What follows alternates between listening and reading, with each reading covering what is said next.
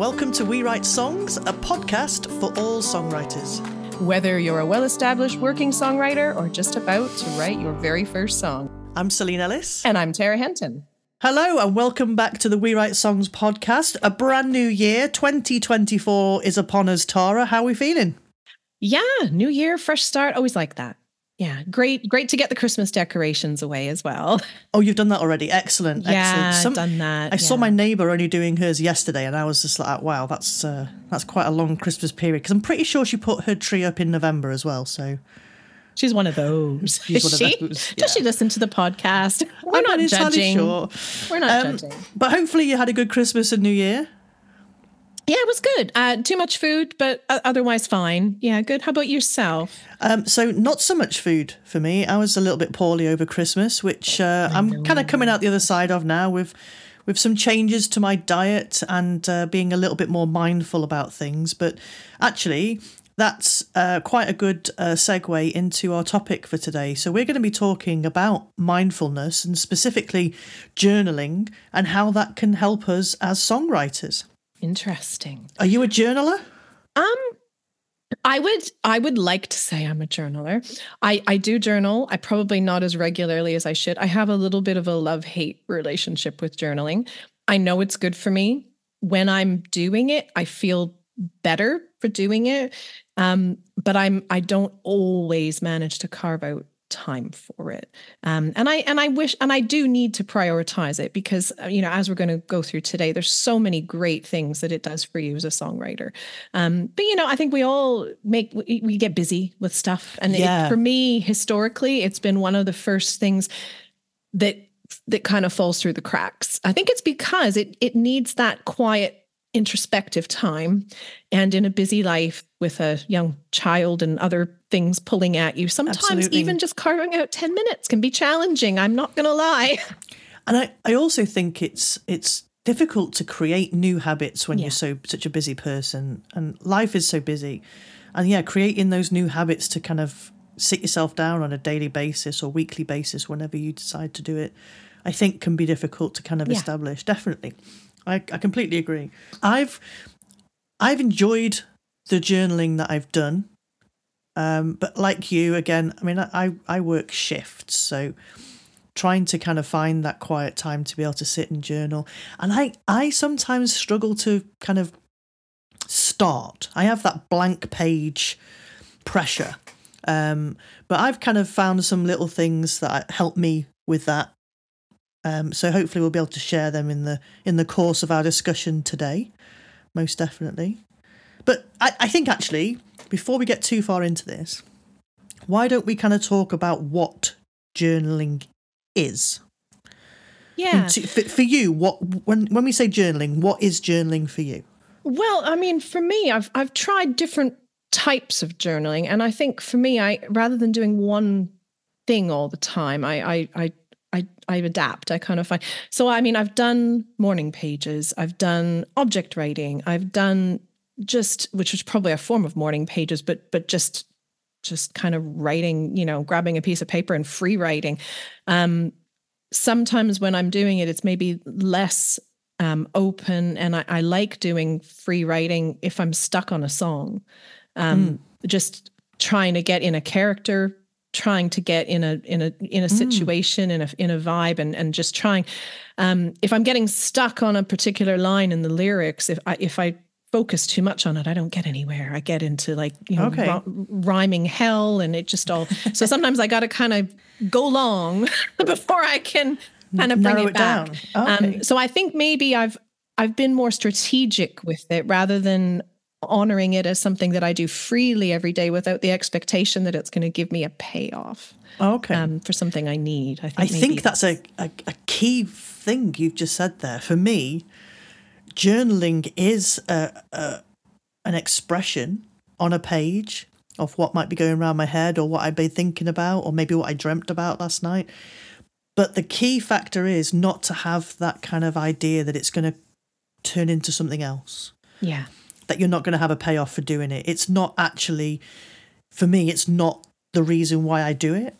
I think one of the main reasons I do it, and the analogy that I heard, which really kind of made it make sense to me, was when you go and get a glass of water, you run the tap for a few seconds before you put your glass underneath there. And I was like, ooh, I've just got it. Those first few seconds of running your tap is what journaling is for me as a songwriter. It clears the stuff that's been sat there before you get to the better stuff that you might want to then put into your creative process, if that makes sense. Yeah, no, definitely. It's a great analogy. And I really quite like the thought of kind of clearing the crud. I know taps aren't got crud. Is that Julia Cameron? That's where it's come from. That analogy. Yeah. Julia Cameron is the author of the book The Artist's Way, which it actually is where Morning Pages originated from. It's not a new book. It's an old book. She's a poet, songwriter, playwright, just a general creative person. She's written over 40 books, but The Artist's Way is one that stands out with a lot of creative people as the kind of, I don't want to say Bible, but a lot of people go back to it and do the kind of 12-week program that is involved in that book more than once to kind of go through, work through any kind of writer's block or before they do a big project. I know a lot of authors will actually do the 12-week Artist's Way program and then start writing their novel. Mm. So it's almost they use the whole process. It's been a book that's been on my radar for a really long time. And I know a bit about it, but I have to admit, I've never actually I've never worked through it. So it's on my list. I feel as though that would be a really good process. Definitely. For me. I mean, I borrowed it off a friend of mine, so I don't actually own the book myself, but it's on my 2024 goals or things I want to achieve this year list. On your 24 in 2024. Yes. We were encouraging members of the community to come up with a list of 24 things they'd like to achieve this year. I started putting my list together. I was getting stalled somewhere in the teens. I've got a few empty spaces, so maybe I'll get inspired and fill them in. But it's from the back of the book, the kind of premise, etc., is the multi-million copy worldwide bestseller. Now, you don't sell multiple millions of copies of a book like this without it kind of really impacting people. Yeah. And since its first publication, The Artist's Way has inspired millions of people to demystify the creative process and open up opportunities for growth and renewal. The tools that Julia Cameron will help you rediscover your passions and take steps to change your life. So, yes, it's about being a creative person. Yes, it's about providing you with tools to kind of develop your creative process, but also to help you better as a person. I think mindfulness and journaling are kind of very hand in hand in that sense. Yeah, no, I agree. And as I say, like when I am putting pen to paper and writing, and I guess that's another thing to come back to is what does journaling look like? But for me, I don't feel like I'm journaling if I'm typing. I feel like I need the book. I need the pen. I'm quite picky about what pen I write with. I don't like cheap, horrible pens. It has to have a nice, like, good stationery feel. Yes.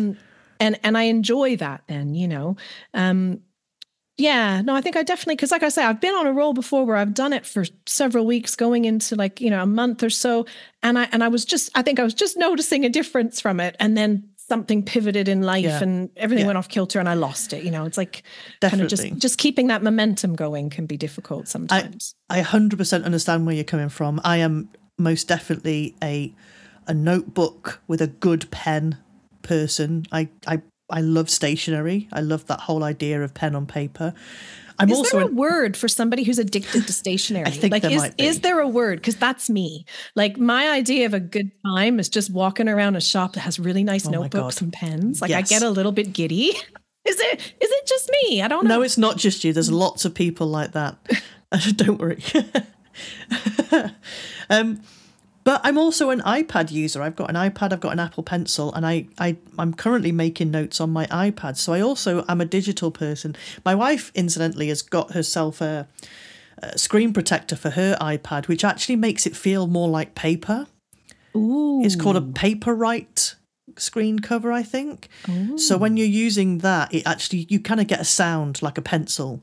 Okay. And you kind of feels a bit more. That is a thing. And that is part of it, right? It's that whole sensory experience of writing in a journal.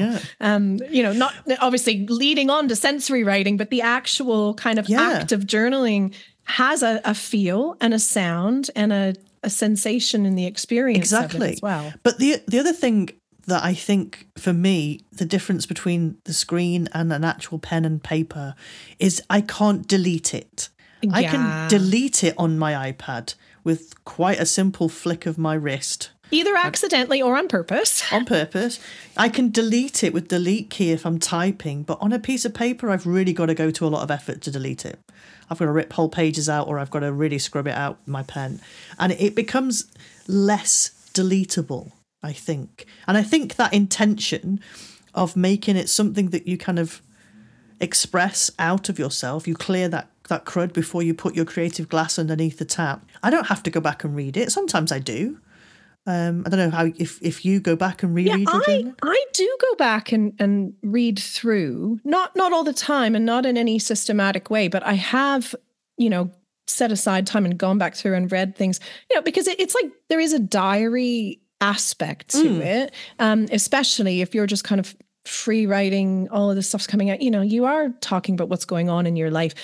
And sometimes it's almost like a time capsule. And if I'm trying to write a song that's capturing a feeling that I was going through at that time, there can actually be little nuggets of things that I'll highlight that I think, ooh, that image is really cool. Maybe I can write around that. But it's not the purpose of it when I'm doing that. But sometimes you can find little things. It is diary-like for me as well. I often find I write about what's going on, what's in my head, what's worrying me, what I'm excited about. It's not a diary. It's not Adrian Mole, age 13 3/4 by a long shot. If anyone knows those books that I read as a kid.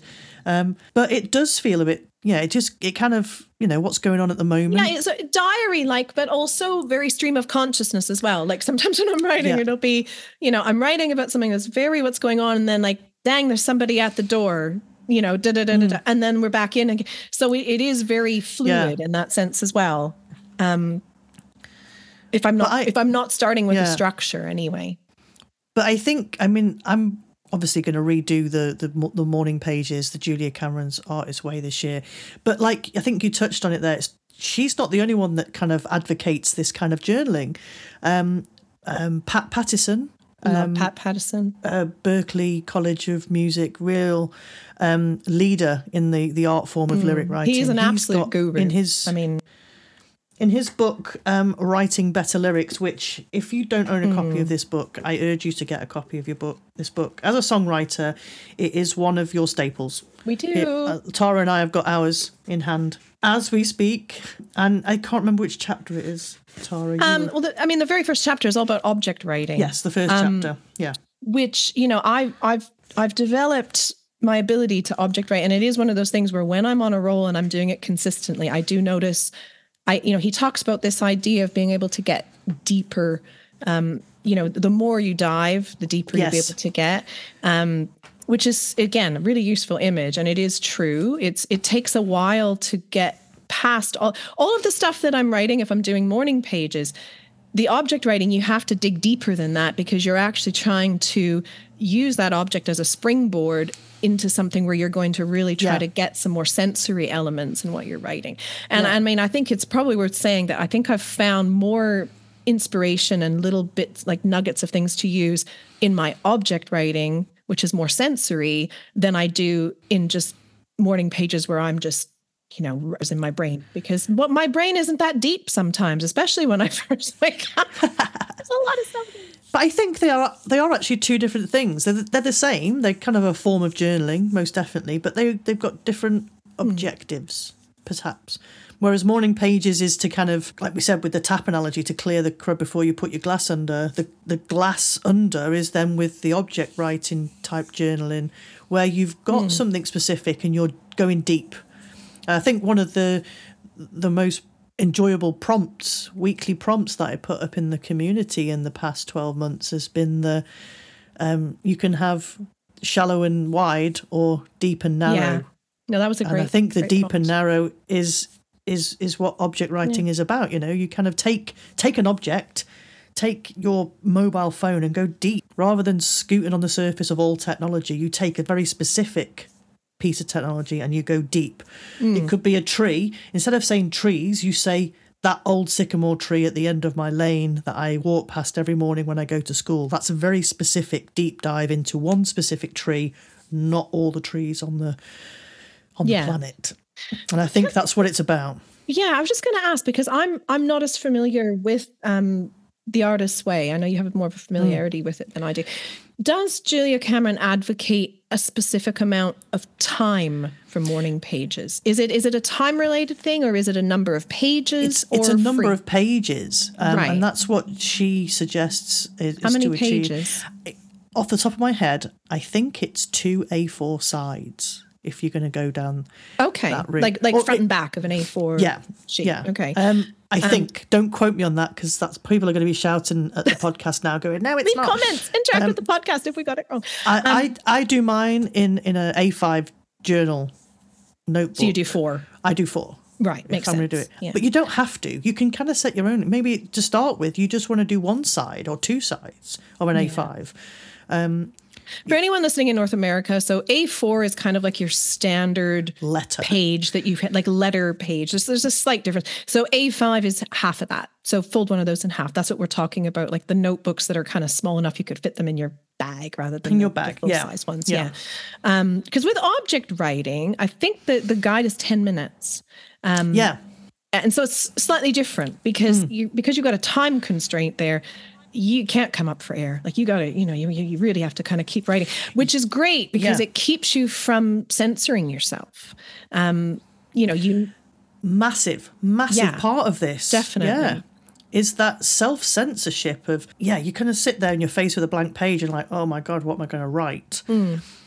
And then you kind of find yourself writing, I don't know what to write today, feeling a bit... And then you end up writing anyway. That's what it is. It's just breaking out of that self-censored, self-critique that as a songwriter, you need to kind of shake off anyway. Yeah, most definitely. And what I'm wondering, and I mean, this isn't something I'd thought about before, but just having this discussion with you, I wonder if it's worthwhile... kind of doing both, like sitting down first thing in the morning, doing the morning pages, clearing out the crud, getting rid of that. And I'm wondering if maybe this is potentially why I've gotten frustrated with it before, is not allowing myself to get rid of that before I sit down and try to do the object writing. Good point. Yeah. Because the first part of my writing is really hard work because I'm using probably 5 out of my 10 minutes just trying to connect with the object that what bit of my, where is this something that I've lived through? Is this something I've read in a movie? What is it? What is coming? Yeah. And then once I really connect to it, then it's kind of like, time's up, So maybe that's something I need to explore. Maybe I need to do, even if it's just a page of something first and then try that. The other thing I found helpful was because before I would struggle, okay, I'm going to write about an object. What object do I write about? And then I'd get caught up in that. And when I first attempted it, I don't know if this is I don't know if this is a suggestion in the book, but I had like a little pot where when I'd think of an interesting object, I'd write it down and stick it in. But I got bogged down with that. But there is actually a website. And I think this is, I think it's created by Pat Pattison's team. And it's literally just objectwriting.com, I believe. And all you do is you just literally, as soon as you get on that website, it comes up with a 10-minute timer and an object. So it's genius because you don't have to overthink what you're going to write about. It just removes that little obstacle. So once I discovered that, I really got into a good habit with it for a while. Some of the words I found really hard, but then that was the challenge. And sometimes my first line was, I don't know what I'm going to write about this word. That sometimes it's just coming out stream of consciousness. Like we checked today, the word is aardvark for today. I have no idea what I would write for aardvark, but it would be interesting to see. Everybody right now, get your paper out, write 10 minutes on aardvark. Well, the first things that jump into my head with regards to the word aardvark is I probably couldn't tell you what an aardvark looks like. I know that's another name for anteater, and they're obviously a strange animal. I don't know where they live. And I'm thinking all the time about things about that, and even if I don't know anything about it, I can say, I don't know where aardvarks come from. I don't know what they look like. Yeah, because it's meant to be a springboard, right? This is the thing. And I think this is maybe a misconception that some people have. And certainly it took me a while to work this out. When you're given that object, you don't have to write for 10 minutes about the object. It's meant to be a springboard into where you want to write. And again, I might be completely ripping this off from the book. But it's the analogy that works for me is the object is like a pebble and you drop it in the pond and you're not writing about the pebble, you're writing about the ripples. Oh, I like that. And like I say, that could actually be from Writing Better Lyrics, or it could just be how I've synthesized it. But I think that's a really important distinction is, you don't actually have to have a connection with the object, but you will probably find that some things have a really natural springing off point for you from that object. And some of them you might have to work a little harder. And it could be, it's quite obscure. And then you end up writing about that sense of not knowing. And you mentioned the word senses a couple of times there, because that's one of the key aspects that Pat Pattison mentions is that you should write about your object with all your senses in mind. So sight, touch, taste, sound. Come on, help me out. Sight. This is a test, Celine. Which one did you forget? Sight, touch, taste. Did you say hearing? Sound. Yeah. Okay. Yeah. Then scent. Smell. Yeah. Smell. Yeah. But also, he includes two other aspects. He as does. Well. Yeah. So I believe organic and kinesthetic. So organic is. So organic is my understanding of it is it's the sense that we have of what is going on internally in our body. So things like feeling your heart pounding, all of that kind of internal sensory stuff. And then the kinesthetic is the your relationship with the world around you. And this the one that makes the most sense to me is everybody has done this. You sit on a train and there's a train next to you. And the train next to you moves and it makes you get that weird feeling and, that you feel like you're moving because it's your sense of your relationship with the world around you. Movement. I think the other example that's used in the book is like a tilt-a-whirl, like anything where your sense is interrupted by what's going on around you. That kind of idea. It reminds me a lot of Andrea Stolpe's book, Popular Lyric Writing as well. I mean, both Andrea and Pat Pattison are both Berklee College alumni. So he mentions her in his book. She mentions him in her book. And they've both got a really good relationship. But she's got a section in her book which talks about sense writing, which she doesn't want you to write about an object. She wants you to write about something else. It was destination writing, isn't it? Destination, that was the word. What is the name of the book for our listeners? I'm sure they're familiar. Popular Lyric Writing. 10 Steps to Effective Storytelling. And it's chapter two. And I mean, the other thing is that book is slightly less chunky than the Writing Better Lyrics. So if this is your first kind of, dipping your toe into this and you're looking for, perhaps read that one first just to give you a feel. Because I think it's maybe a little bit easier to process. Maybe. Would that be fair to say? Yeah, because Writing Better Lyrics is a fantastic book, but it's not the sort of thing that you can read without having a lot of. You have to really concentrate and do the do the work while you're reading it. So in chapter 2, the building blocks of connection. The first thing in chapter 2 is a quote from Writing Better Lyrics by Pat Pattison. There you go. They're actually like really good partner books. Like I think songwriters should have both of them. Yeah, I think this is we're building a bit of a must-have library here, aren't we? Yes, we are. Well, 3 of them, yes, because The Artist's Way as well. Yeah. But she kind of says destination writing is a sense-bound free writing directed at a place, a person, or a time instead of an object. So she's it's kind of like in harmony with what Pat's talking about in his book. Yeah. He wants you to write about an object, a thing, whereas Andrea's saying, I do the same, but for a time, or a place or a person. So you could spend 10 minutes writing in sensory kind of language about when you were 4 years old and you got your first bike. Mm. Where were you when that happened? Who were you? Who was there? All those kind of things. What did you feel like when you got it? All those kind of same sensory triggers can be put into those situations as well as writing about objects. So it's kind of the same, but not the same. Yeah, and I know the interesting, and maybe you can answer this question for me because you've got the book in front of you. But I know one of the things that comes across in Writing Better Lyrics that Pat Pattison mentions is that you do not have to have loyalty to that object when you're writing. Mm. In other words, it's the starting point, because this is something else that I struggled with when I first started, was I would start going what I was sensing as off track in the middle of my writing time, and I would either consciously or maybe subconsciously try to steer it back. That sense that I was doing it wrong, right?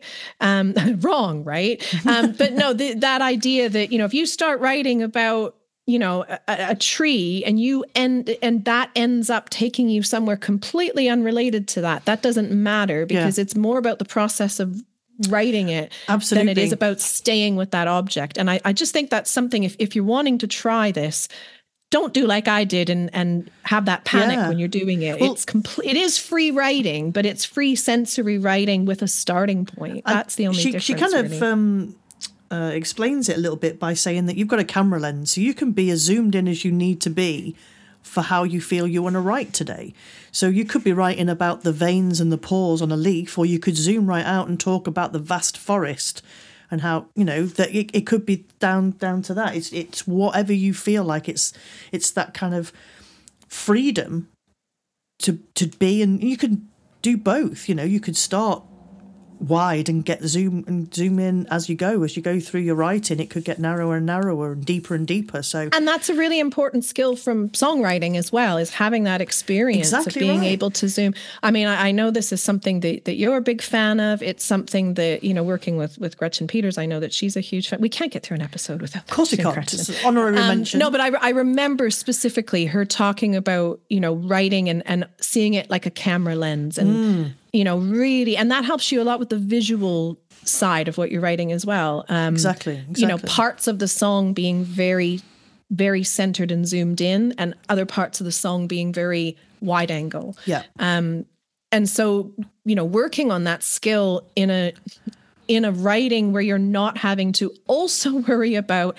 rhyming and song structure and things like that. It's like you're practicing the vocabulary of that skill without actually having to get it to fit in a structure. Because they're two different things. Totally. But I think it's really important to remember as a songwriter that you don't have to be physically sat down writing a song to be a songwriter. There are other things. It's something we keep coming back to.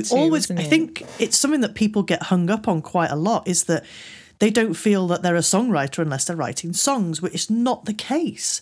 Doing this journaling and kind of being creative in general is actually part of the process. I think we had a discussion recently where I talked about a 100-meter runner, Usain Bolt, for example. He doesn't get up every day and run 100 meters constantly as part of his training to be a 100-meter runner. Someday he works in the gym on one muscle group. Someday he swims. Was that an Andrea Stolpe quote that she put on her Instagram?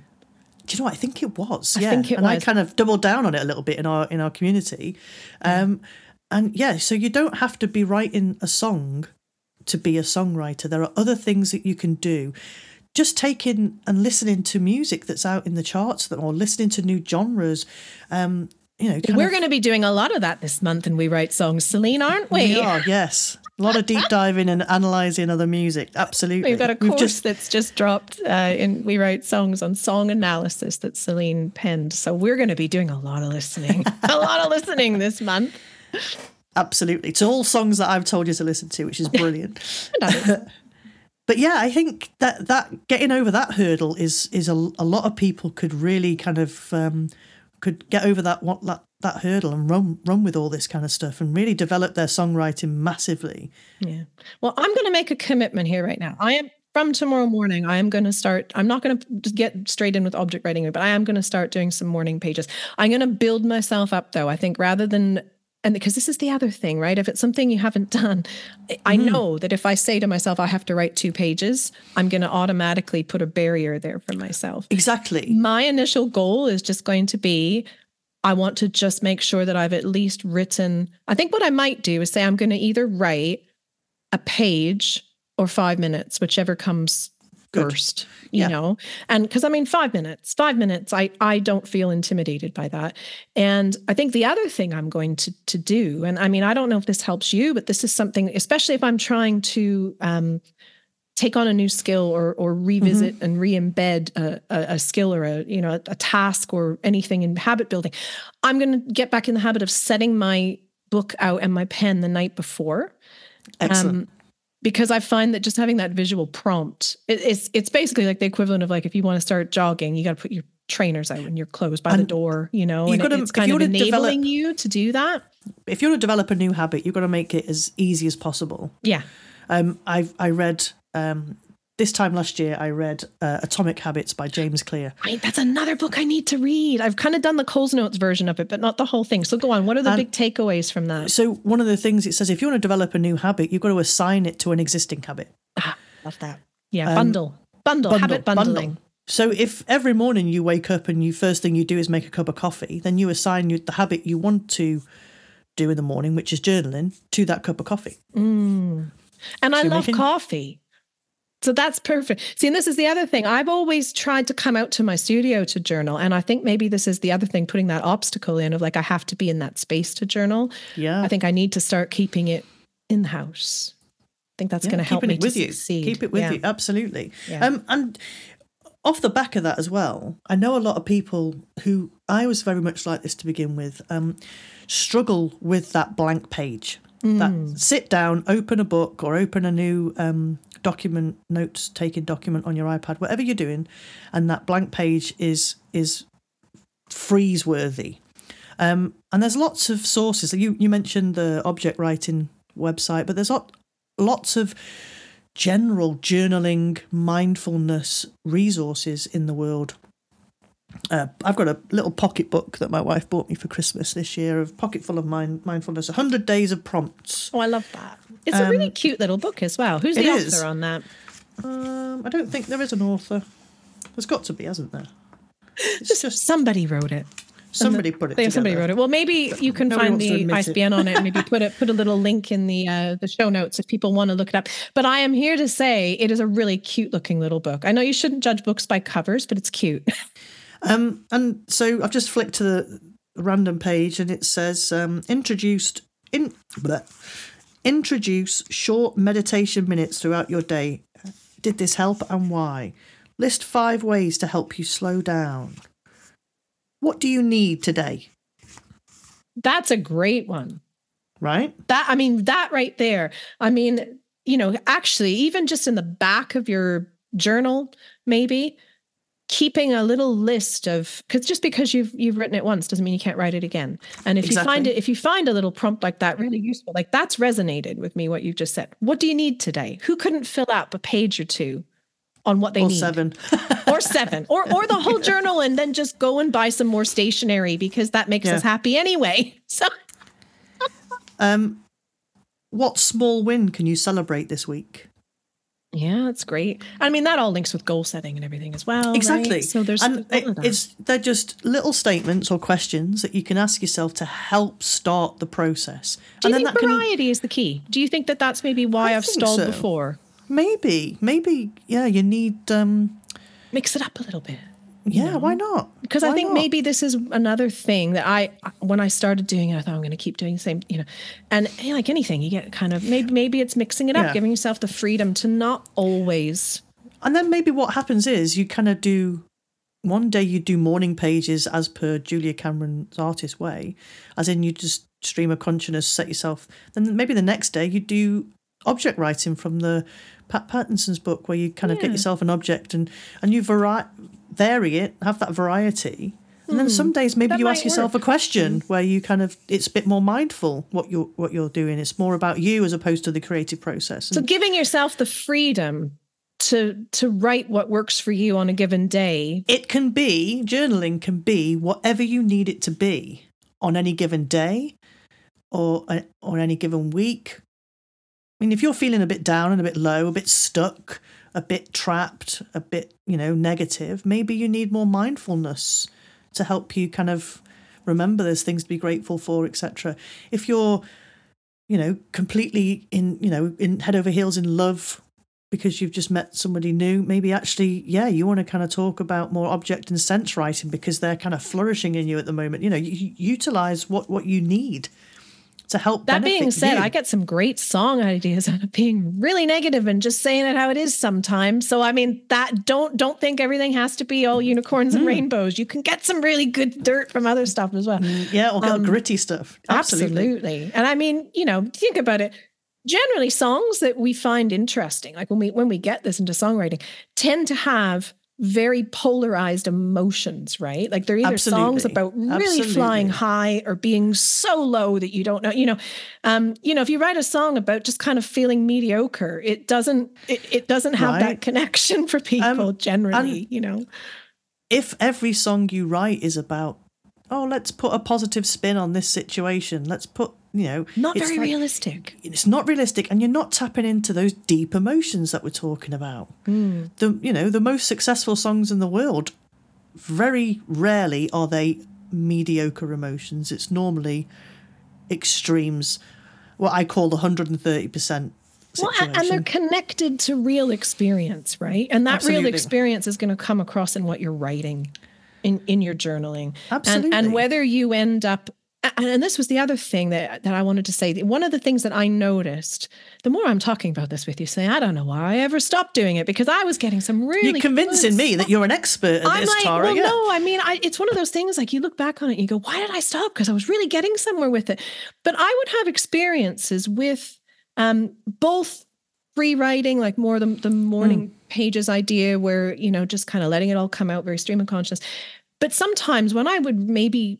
flip back and read some stuff back that I'd written a few days beforehand, generally there would be a few lines or sometimes a paragraph or two that I actually didn't remember writing. Oh, interesting. And so that tells me that one of the benefits, I think, from journaling is allowing yourself to get into that kind of flow state where, you know, because the flow state is, you know, we know as musicians and songwriters, that is like what we kind of aim for, is getting into that place where everything's just happening and the time is evaporating and you kind of lose that, you know, and that's where, you know, when you can get there, you know, you've kind of done it, you know, you've reached that point where the good stuff lives.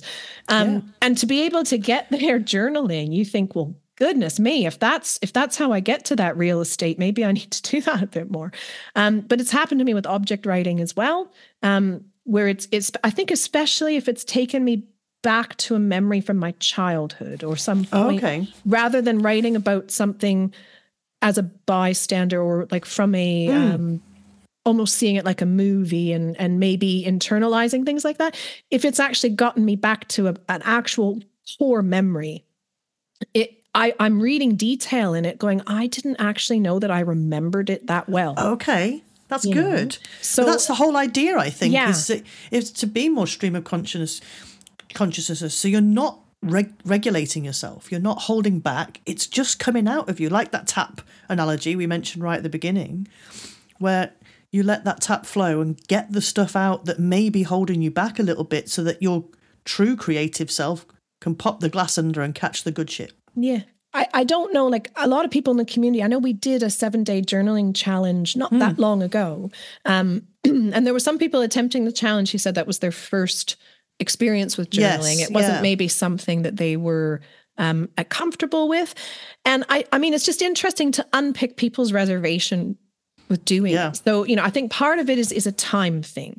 You know, people just, you know, finding it hard to make time for things, and that if you can get that out of the way, then I think it kind of, you know. I think quite often we hear in our community and from other songwriters as well that lyric writing is sometimes the sticking point for a lot of people. I overthink it. I tell myself that I'm not a good lyric writer. I've had other people tell me differently, but for me, it's the thing that I'm more self-conscious about. Yeah. Because you're actually... like that's the bit where you're really spilling the beans, right? Like, you know, you can't really hide. Once you've put lyrics on it, you can no longer hide about what the song's about and maybe what inspired it. So maybe that's the vulnerability side of it. Yeah, perhaps. But the other thing I'm wondering is if people, you know, if it's a self-conscious thing in terms of writing, I know sometimes, like I get little voices when I'm writing, you know, the voices in my head, they keep me company. But, you know, you're writing something down and sometimes you might say something that is a little bit dark or a little bit uncomfortable. And then you're sitting there thinking, what if somebody reads this, you know? And if that can maybe keep people from A, wanting to journal, or B, feeling free in the process of journaling, almost judging themselves for what they think and what they feel and what comes out. I mean, do you ever struggle with that? I do. And I think it's actually helped me. I've written songs many years after a bad experience because it's took me that long to actually kind of get to the point where I can write about them. And I think the journaling about them first has helped massively with that. And they've been some of my most successful songs. So I do think that this process is one that can help unlock access to those deep emotions, those difficult topics that you don't think you can write about, but actually other people will connect with. And that connection we develop in a song is what we're looking for at the end of the day. So I do think, this practice of journaling can help you deal with those emotions, those situations, those difficult periods in your life to allow you to then write songs about them if you want to, obviously. Yeah. And I guess my other question is more, I mean, this is something that I struggle with, so I'm interested to hear your take on it. So we're journaling, we're writing every day. We have notebooks and notebooks and notebooks of us writing stuff down. What do you do with them? Do you keep them? Do you bin them? Do you shred them? What do people do with these things? Do you keep them so that they can be put in, you know, the, you know, Smithsonian or something if you ever become a famous songwriter? So, or do you just get rid of them? What do you do with yours? I get rid of mine. Do you?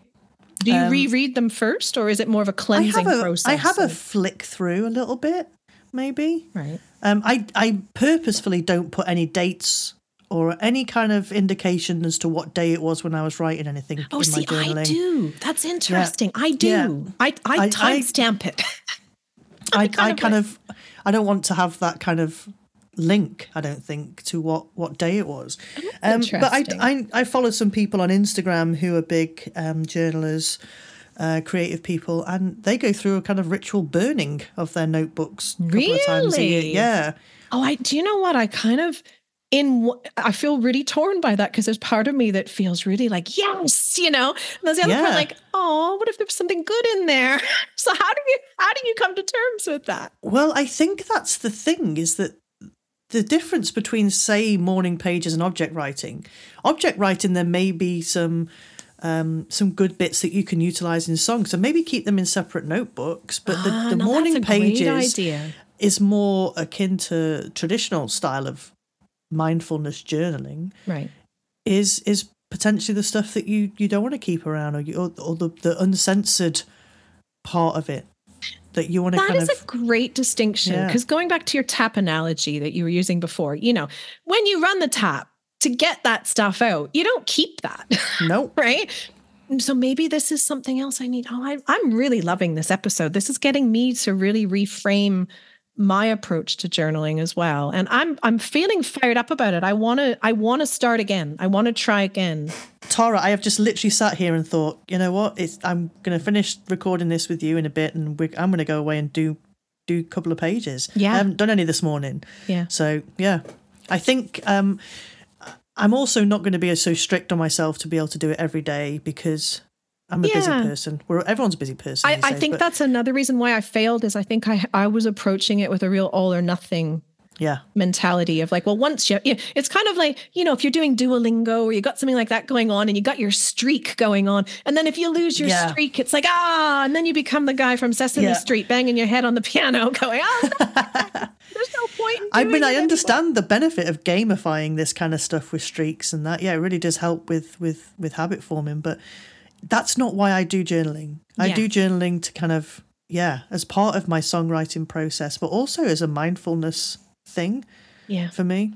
I never thought I'd even be part of this whole mindfulness thing. A few years ago. It's like buzzwords. words. They get a little, you know, like it's a real thing at the moment. I mean, mindfulness has always been there, but it's become a thing. And whenever anything becomes a thing, it starts getting a little cringy when people say it a lot. Absolutely. It's a bit like the word journey and the word, you know, there are certain things that just give you that cringe, but sometimes there's no better way to explain it. Exactly. Right? Like it is mindfulness. Yeah. You know? And it is all about wellness and all other buzzwords. And I honestly, a few years ago, I would have laughed at myself if I thought that I'd be involved in this kind of thing. But I speak from experience when I tell you it has so helped my mental health. It has helped my creative process.